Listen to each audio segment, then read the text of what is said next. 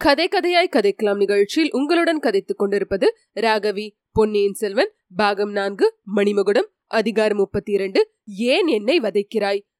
சுந்தர சோழர் மிக்க வியப்பு அடைந்தார் மேன்மாடத்திலிருந்து அவ்வாறு தூண்களின் விளிம்பின் வழியாக யார் இறங்கி வருவது? எதற்காக வர வேண்டும்? இத்தனை நேரம் கண்ட குழப்பமான கனவுகள் நினைவு வந்தன. இதுவும் கனவிலே காணும் தோற்றமா? இன்னும் தாம் தூக்கத்திலிருந்து நன்றாக விழித்துக் கொள்ளவில்லையா? இந்த சந்தேகத்தை தீர்த்துக் கொள்வதற்காக சுந்தர சோழர் மறுபடியும் கண்களை மூடிக்கொண்டார். ஒரு நிமிஷ நேரம் அவ்வாறு இருந்துவிட்டு கண்களை நன்றாக திறந்து அந்த உருவம் இறங்கிய திக்கை பார்த்தார். அங்கே இப்போது ஒன்றுமில்லை. ஆஹா அந்த தோற்றம் வெறும் பிரமையாகத்தான் இருக்க வேண்டும். அவர் உறங்குவதற்கு முன்னால் நிகழ்ந்தவற்றை ஞாபகப்படுத்தி கொண்டார். முதன் மந்திரியும் அவருடைய சீடனும் இனிய குரலில் பாடிய தியாக விடங்கரன் மகளும் தாம் தூங்கிய பிறகு போய்விட்டார்கள் போலும். மலையமான் மகளும் தாதிமார்களும் வழக்கம் போல் அடுத்த அறையிலே காத்திருக்கிறார்கள் போலும். தமது செல்வ திருமகளும் அவர்களுடனே இருக்கிறாள் போலும். குந்தவையை குறித்து தாம் முதன் மந்திரியிடம் குறை கூறியதை சக்கரவர்த்தி நினைத்துக் கொண்டு சிறிது வருத்தப்பட்டார்.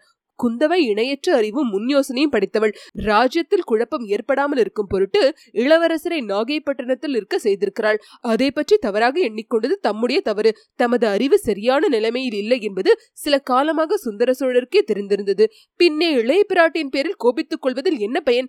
எதையும் அவளுடைய யோசனைப்படி செய்வதே நல்லது. இப்போது முக்கியமாக செய்ய வேண்டியது நாகைப்பட்டினத்திலிருந்து இளவரசனை அழைத்து வர வேண்டியது. கடவுளை புயலினால் அவனுக்கு யாதொரு ஆபத்தும் நேரிடாமல் இருக்க வேண்டுமே.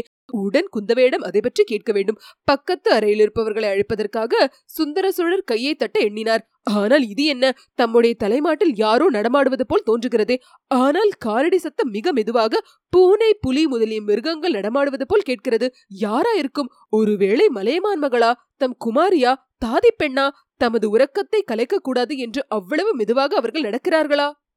யார் அது? என்று மெதுவான குரலில் சுந்தர சோழர் கேட்டார். அதற்கு பதில் இல்லை.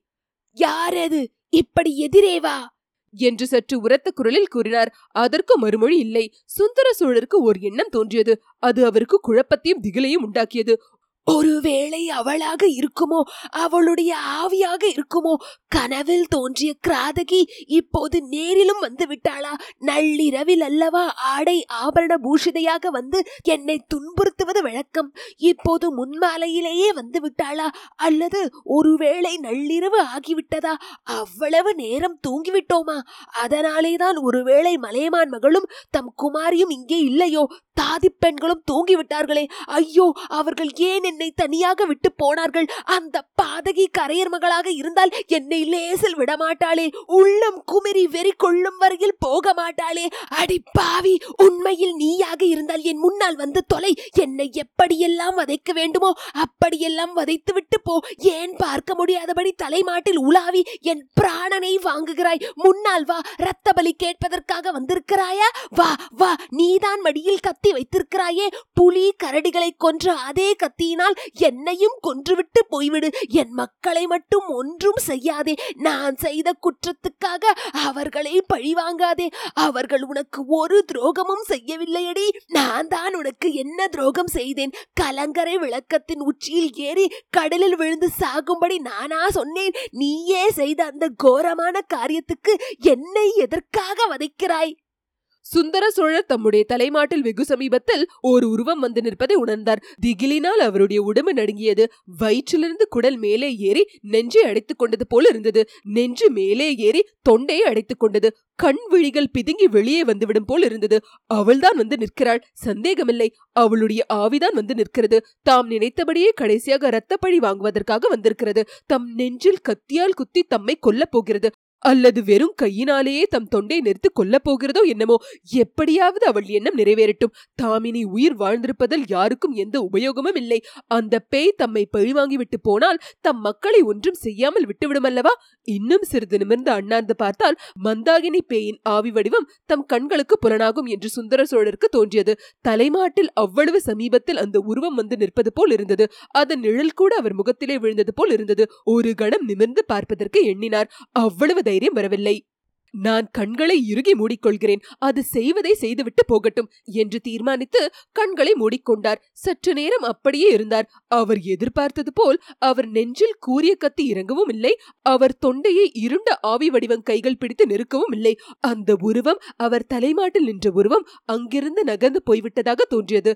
ஆஹா கரையர் மகள் அவ்வளவு சுலபமாக என்னை விடமாட்டாள். இன்னும் எத்தனை காலம் உயிரோடு வைத்திருந்து சித்திரவதை செய்ய வேண்டுமோ செய்வாள். இன்றைக்கு என் கண்ணில் படாமலே திரும்பி தொலைந்து போய்விட்டால் போலும். சரி சரி யாராவதை கூப்பிடலாம்? யாராவது இந்த அறைக்குள்ளே வந்தால் இன்னும் இவள் ஒருவேளை இங்கே இருந்தாலும் மறைந்து போய் தொலைவாள்.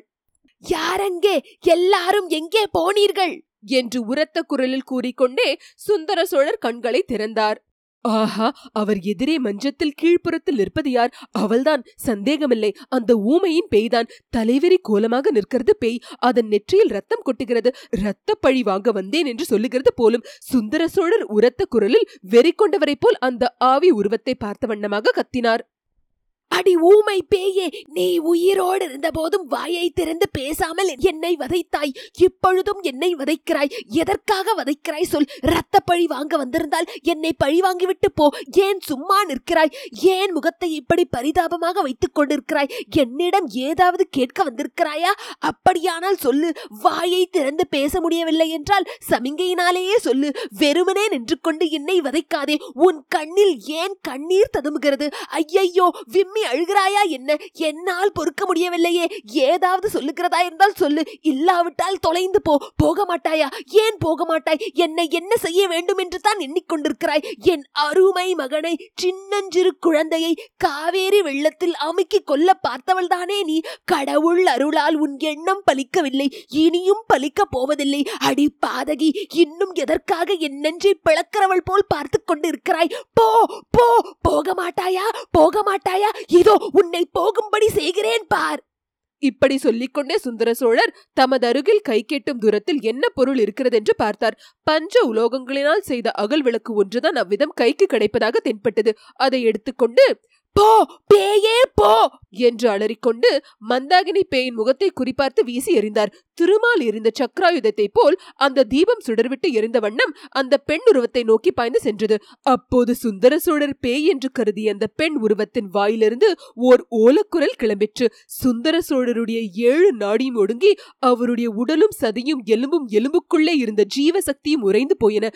தீபம் அந்த உருவத்தின் முகத்தின் மீது விழவில்லை. சற்று முன்னாலேயே தரையில் விழுந்து உருண்டு டங் டங் என்று சத்தமிட்டது.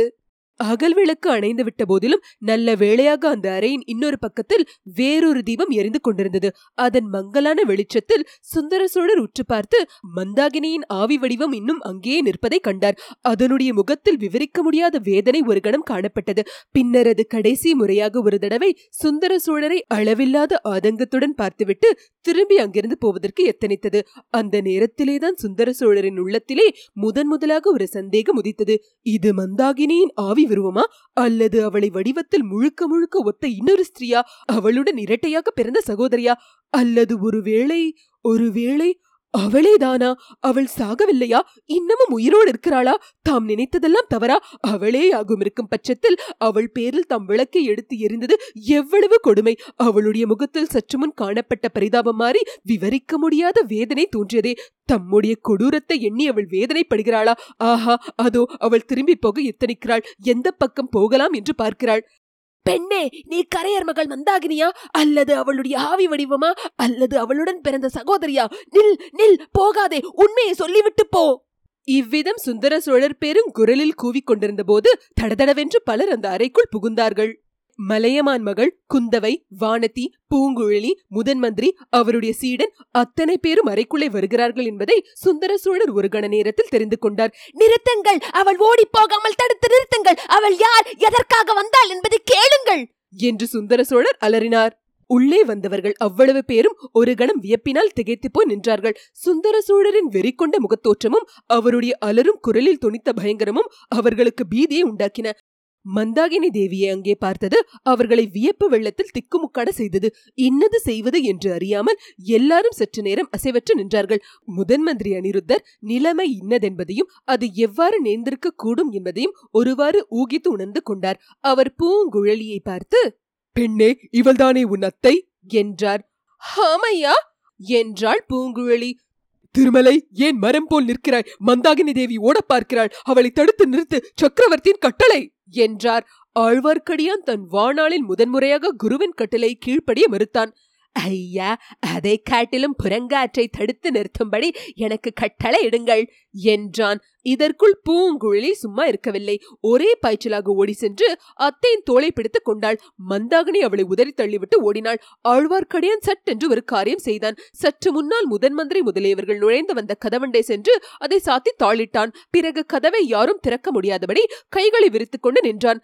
வேடர்களால் சூழ்ந்து கொள்ளப்பட்ட மானை போல் நாலு புறமும் பார்த்து மிரண்டு விழுத்தாள் மந்தாகினி. தப்பி செல்வதற்கு வேறு வழி இல்லை என்று தான் இறங்கி வந்த வழியாக ஏறி செல்ல வேண்டியதுதான் என்று தீர்மானித்துக் கொண்டாள். அவள் மேல் மாடியை நோக்கிய பார்வையிலிருந்து அவளுடைய உத்தேசத்தை மற்றவர்களும் அறிந்து கொண்டார்கள். சுந்தர சோழர் பிடியுங்கள் அவளை பிடித்து நிறுத்துங்கள். அவள் எதற்காக வந்தால் யாரை பழிவாங்க வந்தால் என்று கேளுங்கள்.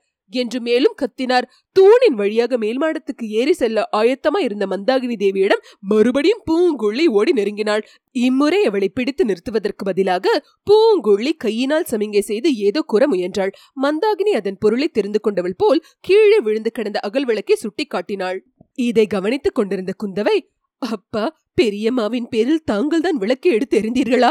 என்று கேட்டாள். மகளே அந்த பேய் என்னை பார்த்த பார்வையை என்னால் சகிக்க முடியவில்லை. அதனால் தான் விளக்கை எடுத்து எரிந்தேன் என்றார் சுந்தர சோழர். தந்தையே பேயுமல்ல ஆவியுமல்ல உயிரோடு இருக்கும் மாதரசியே தான். அப்பா பெரியம்மா சாகவே இல்லை. முதன் மந்திரியை கேளுங்கள் எல்லாம் சொல்லுவார் என்று குந்தவை கூறிவிட்டு மந்தாகினியும் பூங்குழலியும் மௌன வாக்குவாதம் செய்து கொண்டிருந்த காட்சியை பார்த்தாள். உடனே அந்த இடத்துக்கு பாய்ந்து சென்றாள். மகளே அவளிடம் போகாதே. அந்த ராட்சசி உன்னை ஏதாவது செய்து விடுவாள் என்று சுந்தர சோழர் கூவிக்கொண்டே குந்தவையை தடுப்பதற்காக படுக்கையிலிருந்து பரபரப்புடன் எழுந்திருக்க முயன்றார். மலையமான் மகள் வானமாதேவி அவருடைய தோள்களை ஆதரவுடன் பிடித்து படுக்கையில் சாய வைத்தாள். பிரபு சற்று பொறுங்கள். தங்கள் திருமகளுக்கு அபாயம் ஒன்றும் நேராது என்று கூறினாள். இத்துடன் அதிகாரம் முப்பத்தி இரண்டு முற்றிற்று.